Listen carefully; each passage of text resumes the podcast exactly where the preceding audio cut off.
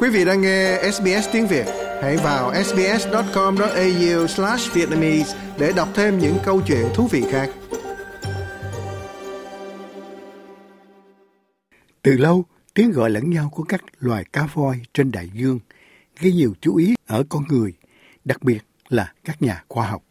Liệu đó có phải là những âm thanh gọi nhau hay là những bài ca du dương của các loài cá voi giữa đại dương mênh mông theo các nhà văn hay thi sĩ mà con người may mắn có dịp nghe thấy.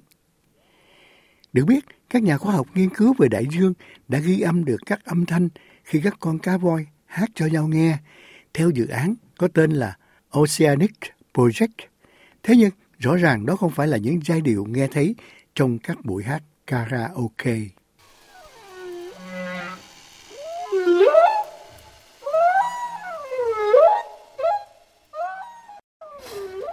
Được biết, những bài ca của các loài cá voi đã là nguồn cảm hứng của nhiều người quan tâm qua nhiều thập niên. Giáo sư Cohen Elements thuộc trường đại học Nam Denmark là một trong số các khoa học gia đã nghiên cứu nguồn gốc của các âm thanh nói trên. Hiện nay có khoảng 18 loài cá voi, gồm các cá voi có hàm bằng sừng lớn hay baleen whales, với hàm bằng xương cá voi ở ngay miệng để nuốt các vi sinh vật vào. Rồi tất cả những thứ này tạo ra âm thanh tần số rất thấp.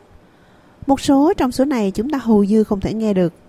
Những tiếng vò ve ở tần số rất thấp. Mọi người đã biết rằng cá voi tạo ra âm thanh từ những năm 70. Đại khái là vậy. Và kể từ đó ai cũng tự hỏi, làm thế nào để chúng làm được điều này? Thực ra thì chúng tạo ra âm thanh bằng cách nào đây? Được biết, giáo sư là thành viên của nhóm vừa công bố nghiên cứu mới về tiếng hát của cá voi trên tạp chí Nature. Trong nghiên cứu này, các nhà khoa học đã nghiên cứu các hộp thoại, hai hộp âm thanh và thanh quản từ ba con cá voi chết mắc cạn, bao gồm một con cá voi lưng gù, Minky và xây, đều là những loại cá voi có hàm làm bằng tấm sừng. Họ mang những hộp thoại này về phòng thí nghiệm và thổi không khí qua chúng trong những điều kiện được kiểm soát để xem những mô nào có thể rung. Các mô hình trên máy tính về tiếng kêu của cá voi cũng được tạo ra và trùng khớp với bản ghi âm của những con cá voi tương tự được ghi nhận trong tự nhiên. Giáo sư Elements cho biết, giờ đây họ tin rằng cá voi có hộp thoại chuyên biệt mà các loại động vật khác không có.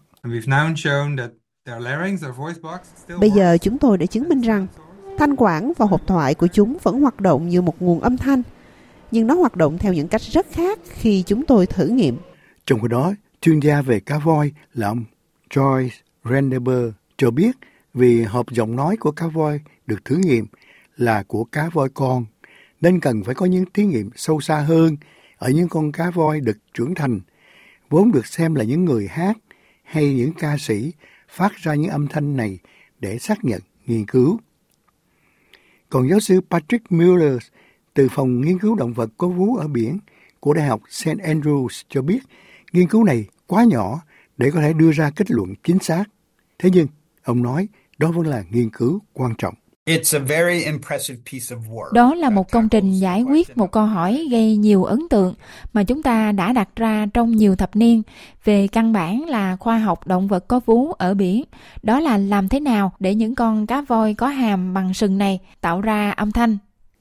Còn giáo sư Elements cho biết rất muốn tiếp tục nghiên cứu về cá voi.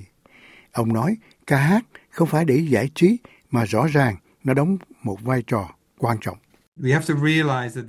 Chúng ta phải nhận ra rằng cách duy nhất để những loài động vật này giao tiếp trên mặt nước là bằng tiếng ồn và bằng âm thanh. Cách duy nhất để chúng ta tìm thấy nhau là bằng âm thanh. Vì vậy, nếu chúng ta thêm nhiều tiếng ồn vào đại dương trên quy mô toàn cầu, điều này thực sự sẽ làm giảm phạm vi mà những loài động vật này có thể giao tiếp và khiến chúng khó tìm thấy nhau hơn. Quý vị muốn nghe những câu chuyện tương tự có trên Apple Podcast, Google Podcast, Spotify hoặc tải về để nghe bất cứ lúc nào.